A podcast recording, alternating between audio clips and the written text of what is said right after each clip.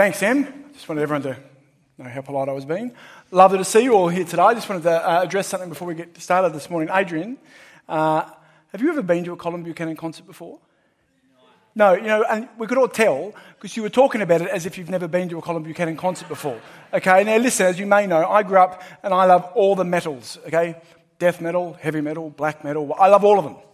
The Colin Buchanan concert I came to last year had the most violent mosh pit I've ever seen of any concert of all time.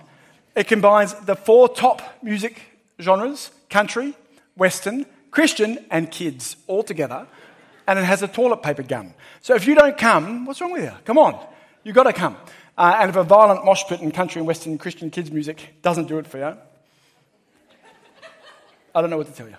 Okay? It's a good thing we're looking at the Bible. G'day, everyone. Lovely to see you here. Uh, I'm Dave. oh, dear. I'm one of the pastors here, and I'm going to pray, uh, and then we'll look at this wonderful passage together. Heavenly Father, uh, we give you great thanks for every good gift you give to us, and we thank you for your word. We thank you that you are not distant and disinterested, but you're here, you're present, you care, and you have spoken. Lord, you know our hearts, you know the distractions, the things that take our minds away to wander. And Lord, I pray uh, this morning for those of us who are Christians, that you would help us focus through the power of your Spirit in our hearts on what you are saying.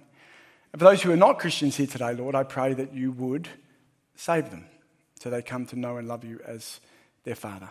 I pray this all in Jesus' precious name. Amen.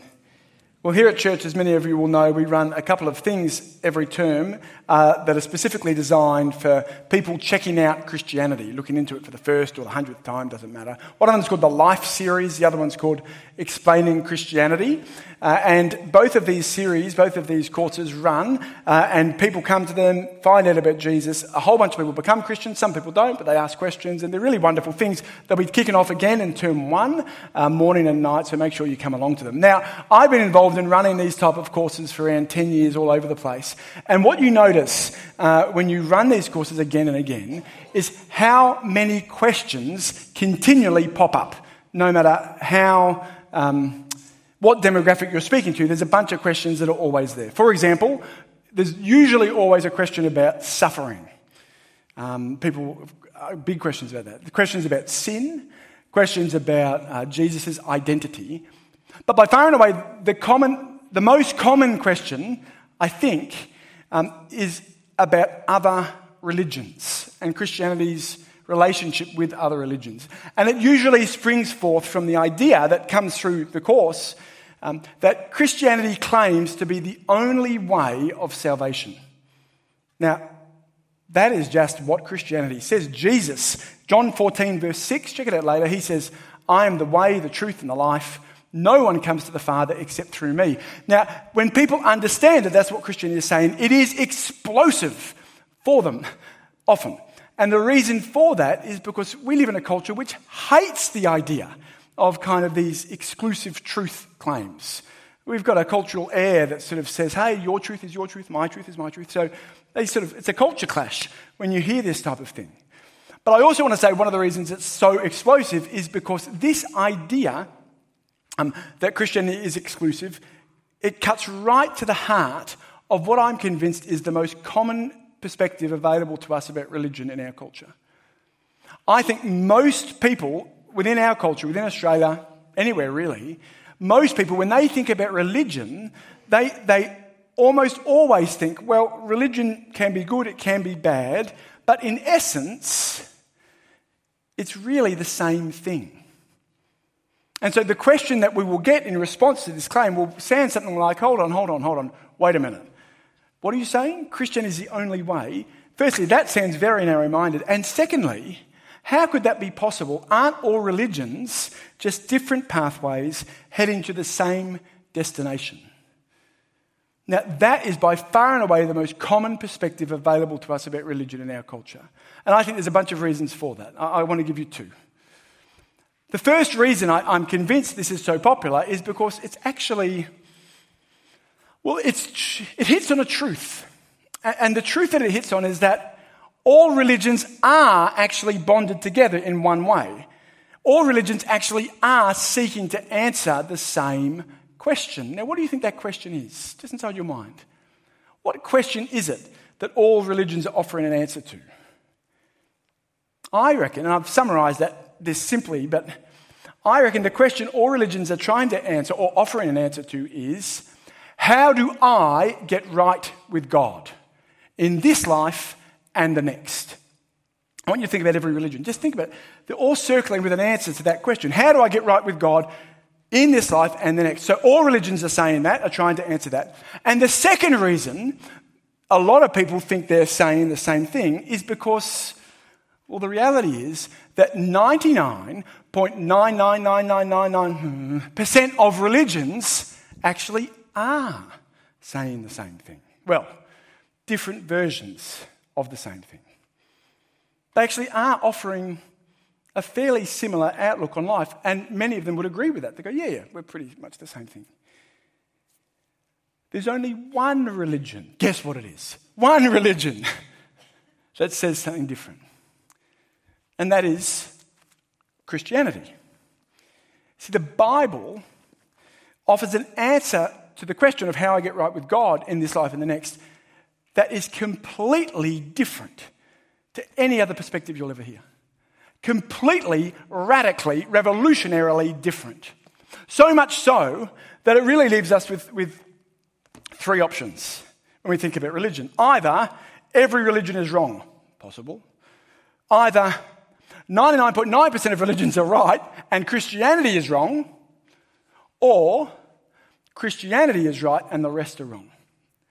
What Christianity says is so different, they cannot possibly coexist, if you know that bumper sticker, if you've seen that. Christianity cannot coexist. It's like the sort of awkward relative in the family WhatsApp. You know, just like mute, pushing. They can't, they're always saying something awkward and difficult. That's Christianity in this context. It's saying something explosive.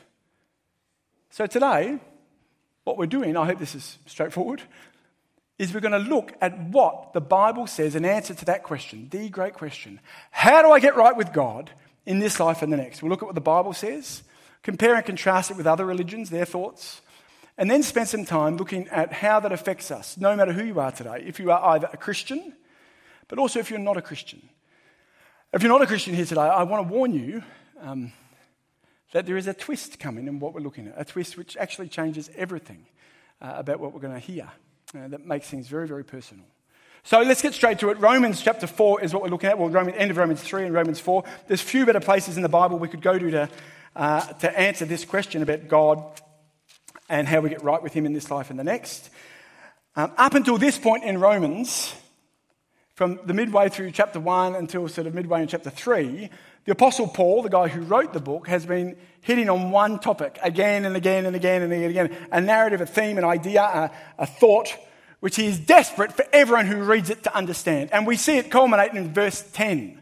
So let me read this for you. Here's, here's what Paul, the author, has been desperate for you to hear about yourself.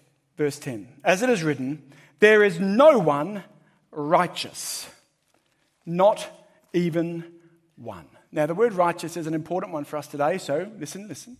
Righteous is a legal term. Think of a court of law. It's the exact same word as the word justified. Justified and righteousness, they're the same thing. What it means is not guilty. Now, I don't mean not enough evidence, out you go. I don't mean hung jury, you're fine. It means innocent, yeah? Perfectly innocent, not guilty. Beautiful word. Unfortunately, what is it saying? There is no one of us who is righteous. Flip it. We are all unrighteous, all unjustified, all guilty. Guilty of what? Well, listen to verse 11. There is no one who seeks God. Fast forward, verse 23, another great summary statement. All have sinned and fall short of the glory of God. What are we guilty of? Well, the Bible says we are guilty of sin. Sin is the rejection of God, his, his rule and His reign over us in, in thought, word, and deed It's something that we all do. Now, the result of this is catastrophic. Okay? The results of sin in the world are catastrophic. Sin is at the root cause of every single problem we have in the world. Everyone. It's like a brick through a windshield. Boom! It hits and then it just shatters, shatters, shatters, shatters, ripple effect, ripple effect, on and on. Sin is the consequential problem at the center of every problem, but that's not the biggest problem. Sin separates us from God. And it means that one day when we die, we will face judgment for how we've lived. And how are we going to be found? He tells us already. Boom! Guilty. Now, just let's pause for a moment and regather. That's hard to hear, isn't it? It's difficult. And it may well be you're a visitor and you're like, what am I doing here? I could be at the beach. Why am I here? What am I doing? But I want to, I want to offer to you that it's not unique. This perspective of humanity, that the world is broken, that we are responsible for the brokenness of the world, is actually circling the wagons of every other religion. It's certainly there. You'd have to, you know, you'd have to have your eyes completely shut not to be able to look at the world and think, oh, there's a problem. Things aren't the way that they should. And religions, all religions will say, hey, humanity is a part of that. There will be different ways they talk about it, of course, but it's worth saying every religion puts forward the idea that we are not perfect. There's a problem with what we've done.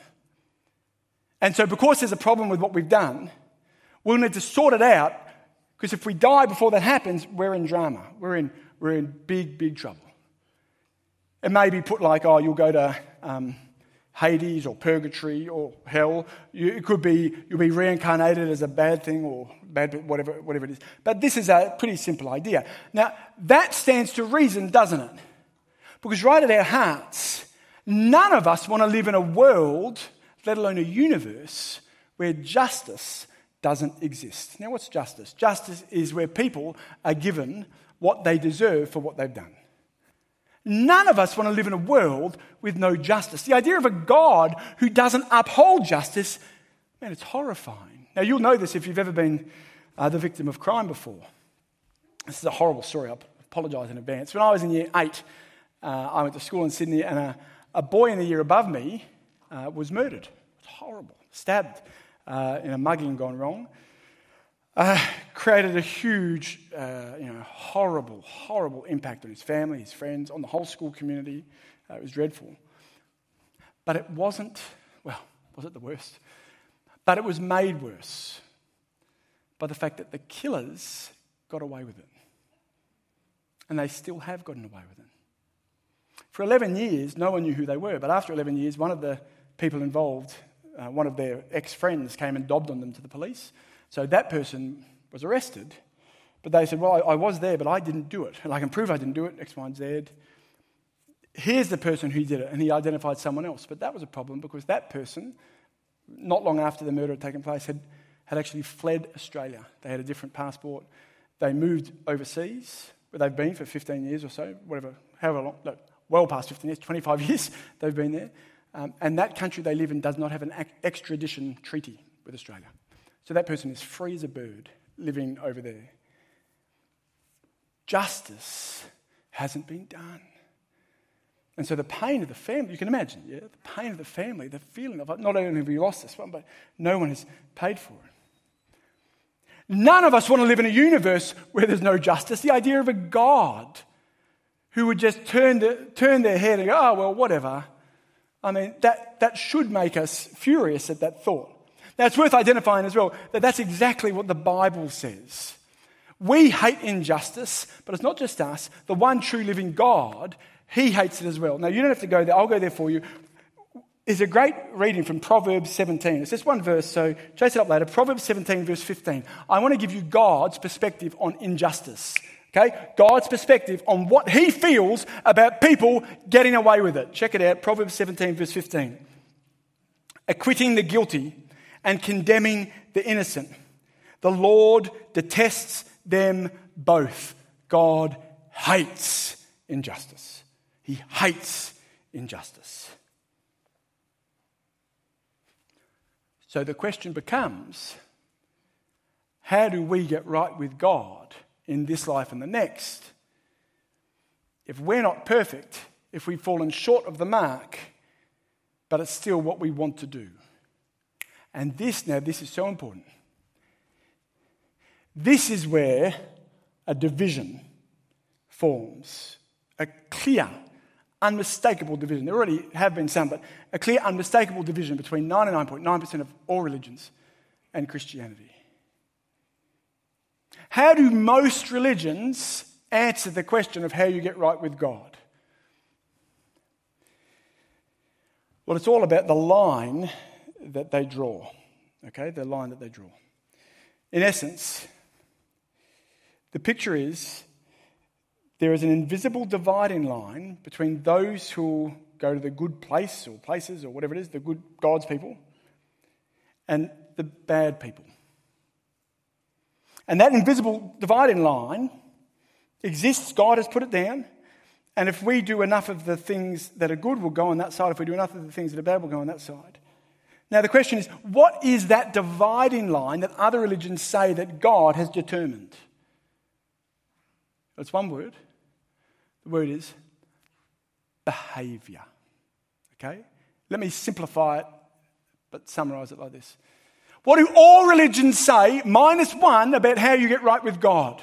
You get right with God by being a good person. Now, of course, they'll define good differently. This is the difference. You know, pray like this, pray like that, pray that direction, pray that direction. Eat this, don't eat that, eat this. Instead, eat that. Get your hair cut like this, wear that, don't wear that. Now, I'm not mocking other there's very earnest and, and lovely people involved. I'm not saying otherwise. But what is driving behind all of these things? Simple. If I do enough of the good things, I will move from that line to the next. You know what it reminds me of? It reminds me of being at school and having to line up and get chosen for a sporting team. Did you ever have to do that? If you enjoyed that, you're a jerk.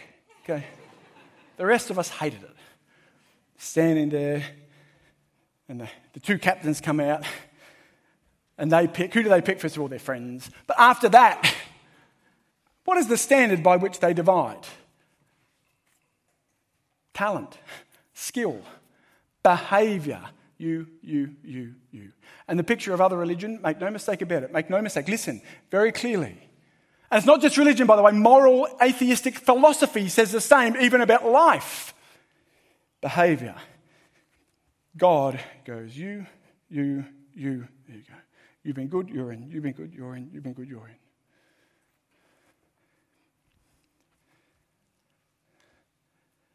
But this is where Christianity says no.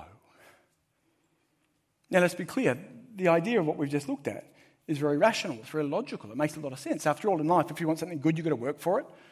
If you want a good career, you've got to work for it. You want good children, you've got to work at it, and half the time it doesn't work. But still, you want good stuff in life, you've got to work for it. So surely when it comes to the thing that matters most in life, if you want good, you've got to do good. The Bible says no. The Bible instead offers a truth that is so explosive, it's turned the world on its head. But it also offers a truth that I want to assure you, you never would have dreamed of on your own because it's counterintuitive. Do you know what I mean? It, it doesn't work the way that you think it'll work. It's a bit like reversing with a trailer. You know, you turn right and it goes left, you turn left, and I'm, think, I'm sure that's how it works. Anyway, whatever the case, the things that you do that you think matter don't, and the things you don't think matter, so on and so forth. What is it then that, uh, that Christianity offers to us? Well, come to Romans chapter 4. And let me show you very clearly, just from one verse, the message of God to you about getting right with Him that is repeated from the very beginning, from the book of Genesis onwards, and yet is so often missed by so many. Romans chapter 4, verse 5. And I want to say to you listen, if you've zoned out so far, wake up, back in, listen. If you've zoned out so far, you're a sinner, you need help, here we are. That's it. Boom. What does God offer you about the life to come, about this life? What is it? Don't you think you could just come halfway in the sermon and get that instead? That'd be much easier, wouldn't it? But what do what do we have to do?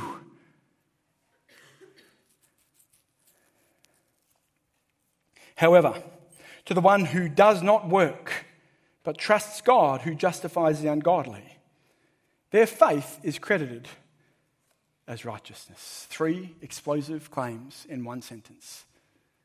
Firstly, the one who does not work. Now, work there is not about a job, it's not talking about employment, it's talking about spiritual work. The things that people do in order to qualify them for God. Be good, be kind, be thoughtful, do rituals, do regulations. And of course, there's a version of Christianity which has the same sort of thing. We're going to take communion later on. Take communion. That'll get you there. Be baptized. We saw that. We did that last week. That'll get you there. Do this, do this, do this. But what are we reading here? No, no, no. God offers justification, but not to those who work, rather to those who do not work. You're not saved by what you do. You won't get there by what you do. Statement number three what do we have to do? The answer nothing. God justifies the ungodly. Now, those words are in there, but let me make it clear. This is so important. God justifies the ungodly. The ungodly don't justify the ungodly. God justifies the ungodly. God declares guilty people as innocent. Now, listen. If you ask a hundred people, how do you get to heaven? Oh, I don't believe in heaven. Whatever. Pretend there's a heaven. How do you get to heaven? 99% of them will say this. Well, you get to heaven by being a what kind of person? Good person. Now let's reverse that trailer. What does God say? Heaven's not for good people. Heaven is for bad people only. Only bad people go to heaven. Only ungodly people, unrighteous people, sinful people. Statement number three. So, what line then does God use? If the dividing line is not behaviour, what is it? their faith is credited as righteousness. The dividing line that God uses is not behavior, it's belief. Now, the consequences of that are so offensive that if you haven't caught it, let me spell it out. God is saying to you and me, to all of us, you can be a moral person, a kind person, a generous person, a gracious person, a charitable person, a religious person. You can be the second greatest human being who's ever lived. But if you don't have faith, you are not going to heaven. You can achieve and accomplish any of your goals in life. You can be as true to yourself as you want. You can be as impressive, have the highest reputation, have the house, the spouse, the car, all of it. But the one thing that matters most is not what you do, it's who you believe. You can be baptized, you can take communion, you can go to church, you can go to Mass, you can Read your Bible back to front, upside down every single day. You can say your prayers. You can believe to the facts of Christianity till the cows come home.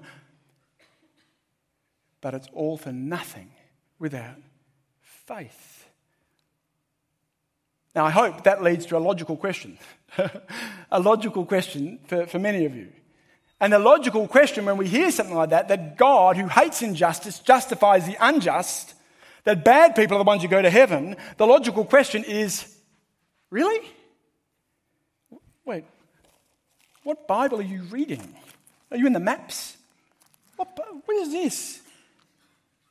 How can that possibly be true? How can it be possible that God, the perfect, the powerful, the pure, the one who hates injustice, who loathes injustice, how could he justify the ungodly? How could it be possible how could it be possible that faith, what we believe, is more important than what we do? And what's driving that question for many of us is that not only does that seem illogical and irrational and incoherent and unfair, it also feels very different to what some of you may have thought Christianity said. And let me assure you, I was one of you. It's very common to believe Christianity is like the 99.99%, where our religion is based on what we do. Why do we do all the things that we do? Why would I come to church if I don't have to? You saying I don't have to come here? Why would I come? That's exactly what I'm saying. Not me, that's exactly what the Bible is saying. But you will only ever understand it when you understand the meaning of what? Faith. And by meaning, I mean the definition, but I also mean God's purpose for it. What's God playing at? Is he taking his hands off the wheel or what? What's going on?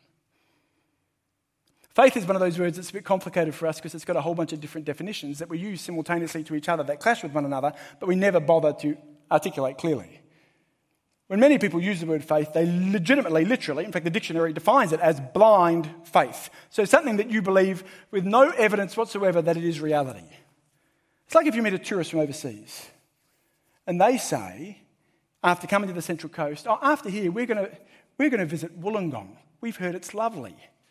And you're like, You've obviously never been there. It's a dump. What are you doing? Well, I just believe it will be. Don't. Stop at Thirroul. Don't go.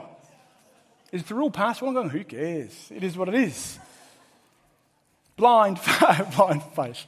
I tried that with Melbourne at 8.30. It got less laughs than Wollongong. So anyway, that was just not funny. New Zealand, that's even better. Now, the other type of faith we use, and this is so common, is the idea of believing in the facts of Christianity as facts. So, for example, it's very common to hear people say, I believe in God. And by that, they mean, I believe there is a God. More than that, I believe he's the Christian God. More than that, I believe Jesus died and rose from the dead. I believe he rules and reigns over the world. I believe. But here's what I want to say to you those are not the meanings of faith that the Bible uses. Look at verse 5 again. Verse 5 actually uses the, the original language faith twice, but it helpfully interprets it differently so that we can see that there's more to faith than blindness and facts. What does verse 5 say? However, to the one who does not work but trusts God who justifies the ungodly, their faith is credited as righteousness. At the end of the sentence, we're told faith is faith. But how is the word faith interpreted and defined before that? The word, what is it? Trust. You see, the definition of faith that you and I use far more often just in our lives than anything else is not blind, it's not facts, it's trust. What does it mean to trust? Well, it means to have confidence in, to depend on. Something we do every day. You're doing it right now. You're sitting on the seat. You didn't make the chair. You don't know when it's going to fall over. You don't work at Freedom Furniture. You don't know chairs. What do you know about them? Nothing. And yet you choose to sit in it. Why? Not because of blindness, not because it is a chair, but because you've seen other people, probably even heavier people than you, sit in it. You've sat in it before. You have every reason to trust and have confidence that this will hold you. But here's the thing about trust trust on its own is nothing more than an intellectual process. The strength of trust, the thing that makes trust worth anything, is not that you trust, it's what you put your trust in. If you were to come in here and try and take a seat on your trust, where would you end up? On your butt, on the carpet. You're trusting the chair. The chair is the thing with the power to hold you. The chair is the thing that can withstand the pressure of your weight. So, why does God give us faith as the way to Him? What is it about trust, about dependence, about confidence that means God requires it of us, gives it to us? Well, the answer is because trust and faith, my dear friends, are not tests, they're not tricks. But trust is the only possible way someone as bad as you could be made righteous. Being good enough for God doesn't work because you ain't good enough for God. It's too late. And even if you tried to polish it up, you'd last till lunchtime.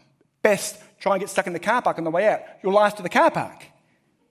You won't do it.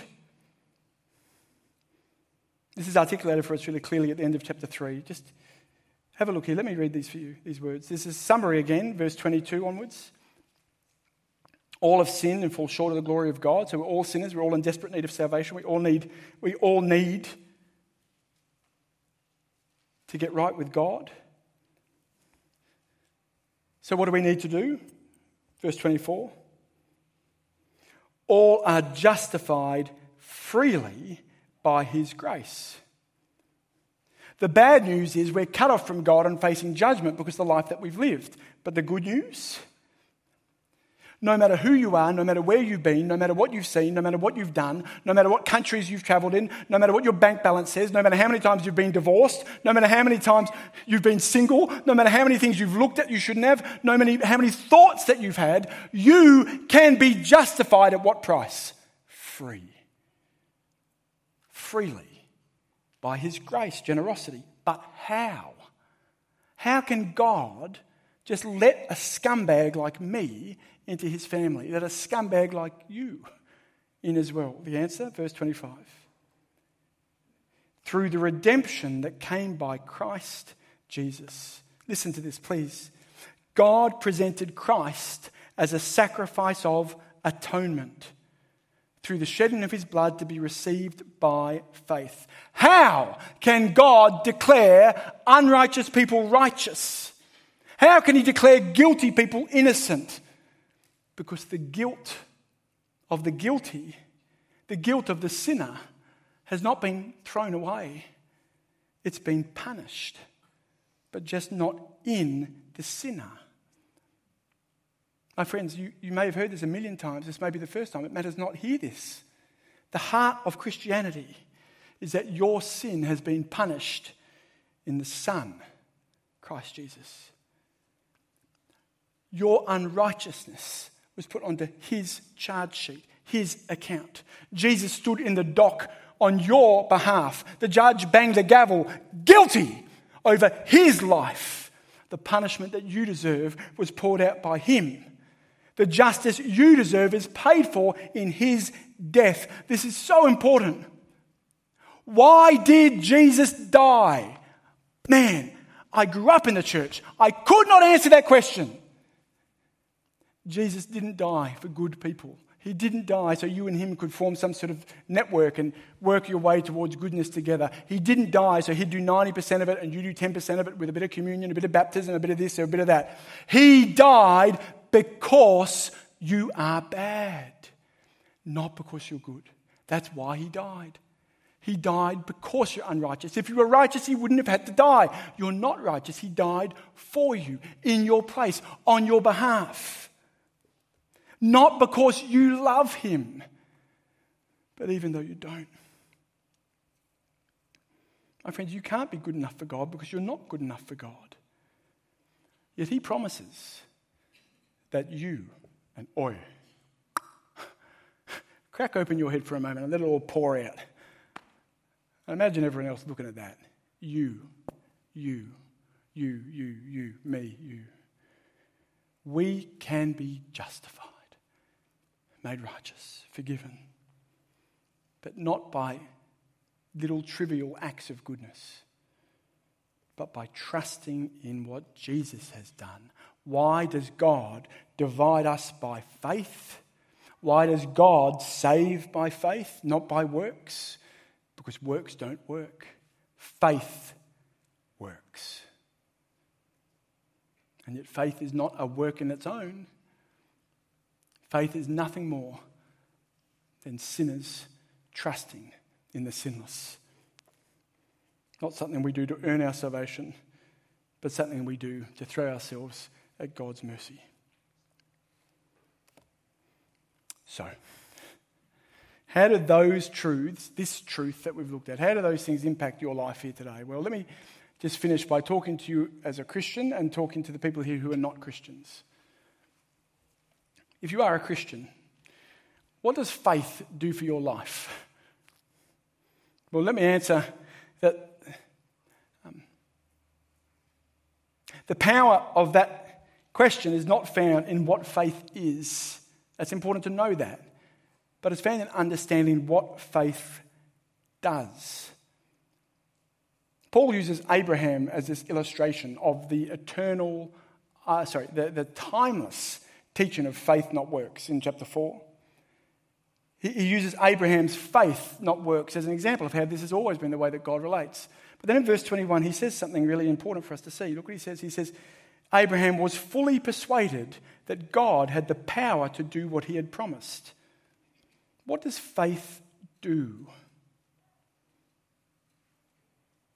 Faith guarantees your future. Faith,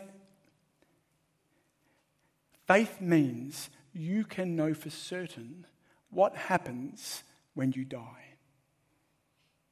Faith is like a telescope peering into the future, the future reality that God promises for all those who would trust in the Lord Jesus Christ, death and resurrection on his behalf. And that telescope is so powerful and so realistic that it makes that future present in your current reality.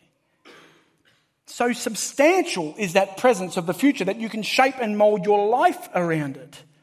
Because you know that in the courtroom of heaven, God has declared all those who trust in Jesus what? Righteous, justified.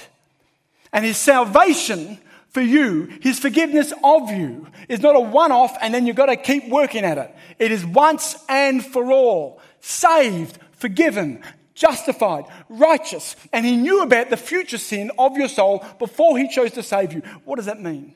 What does knowing the future mean? What does knowing that you're secure in salvation mean? It means that you can know no matter your Monday, your Tuesday, your Wednesday, your Thursday, your Friday, your Saturday, no matter your Sunday morning, no matter your ups, no matter your downs, no matter the good times, no matter the bad, no matter your obedience, no matter your sinfulness, no matter who you are and what you do and where you go, you are in as perfect a relationship with God on the day of your death as you are in the day of your salvation. On your best day, you're a child of God. On your worst day, you're a child of God. God doesn't sulk at you. He doesn't cross his arms and turn his back. And when you come to him and say, God, I've done it again, you must be sick of me. He reaches out his arm and says, I'm never sick of you. I love you. I love you. You're mine. You're mine. How does God feel about you, my friend? He loves you. That is the secure ground upon which Christians live. Free of guilt, free of shame, free of fear, free of anxiety, free to follow Jesus, to fix our eyes on Him. you know, people make fun of me for saying this, but mamma mia, how good is that? That's amazing grace. Amen. There's nothing like it. You're safe and secure. But let me challenge you very, very quickly to say for you, if you're a Christian, if that is you, then, my dear friends, we are not called to lives of comfort and privilege. We're not called to lives of fame and fortune, of leisure. We're not called to the trivia of this world becoming the main thing in our lives. If you know that what happens next is what matters most, and you know that you're going to heaven, you know that your eternity is secure, then what does that free you to do? To be free of the trivia of middle class Australia, but to fill your life with things that matter eternally. What does that look like? You work it out. But it frees you to put Him first, to not be captured in that way. But let me finish now by speaking to you if you're not a Christian. My dear friends, if you're not a Christian here today, there is a twist in the tale of what we're looking at. I wonder if you've seen it.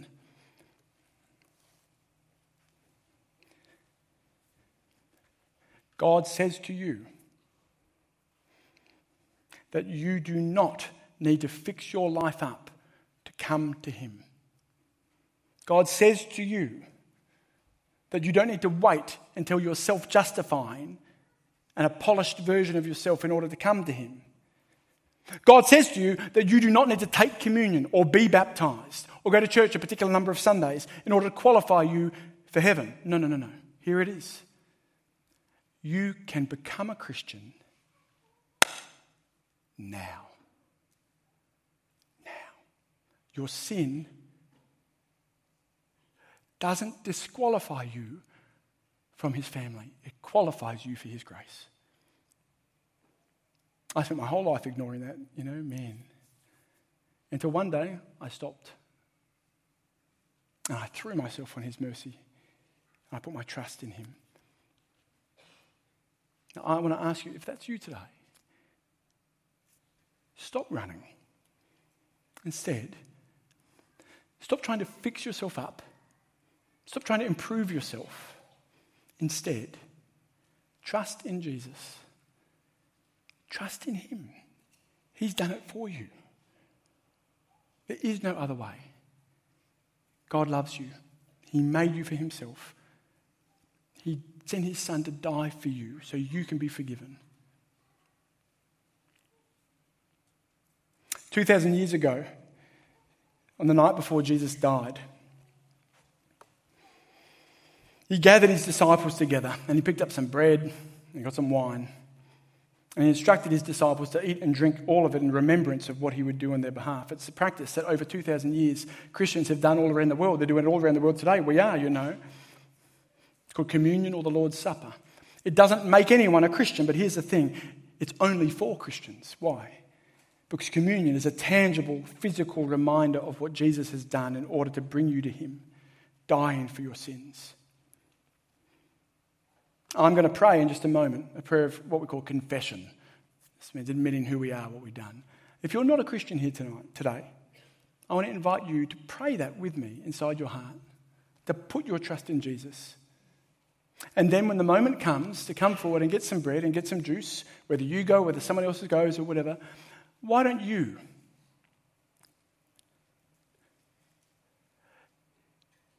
share for the very first time in what Jesus has done for you as a Christian. Wow. As a reminder of what he's done. Celebrate who he is. So I'm going to pray. I'm going to invite everyone to bow your heads, the musicians to come forward. I'm going to pray. If you're a Christian, please pray along with me inside your heart. But if you're a non Christian, I'll invite you to do that as well. And then we'll come forward and collect the bread and the juice. Friends, bow your heads and let's pray. Heavenly Father, I have sinned against you in thought and word and deed. I am not worthy of being called your child. I'm sorry for what I've done. Please forgive me of my sins. I know that Jesus Christ died and rose from the dead so that I may be justified before you. Lord, I trust in Jesus. Help me with your help and power and spirit follow you today as my Savior and my Lord. I pray this in your Son, my King, Jesus' precious name. Amen. Well, friends, please come forward and to the points around and pick up the bread and the juice. Take it back to your seat, uh, and then we'll take communion together.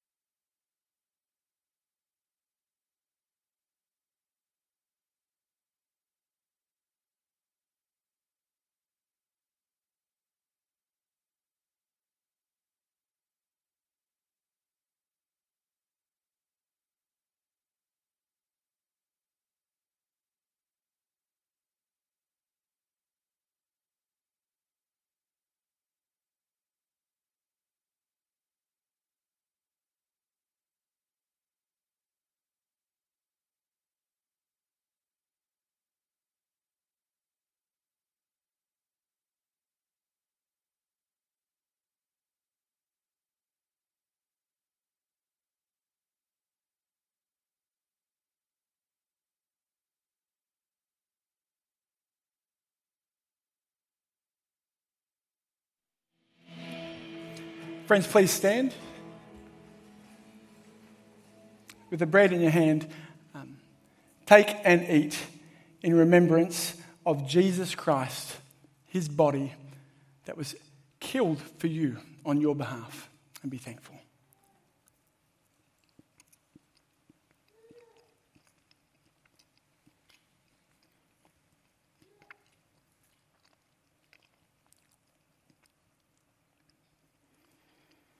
And with this juice, take and drink in remembrance of the blood of Christ that was shed for you, and be thankful. Well, what better thing can we do in response to all of that, I reckon, than uh, keep singing?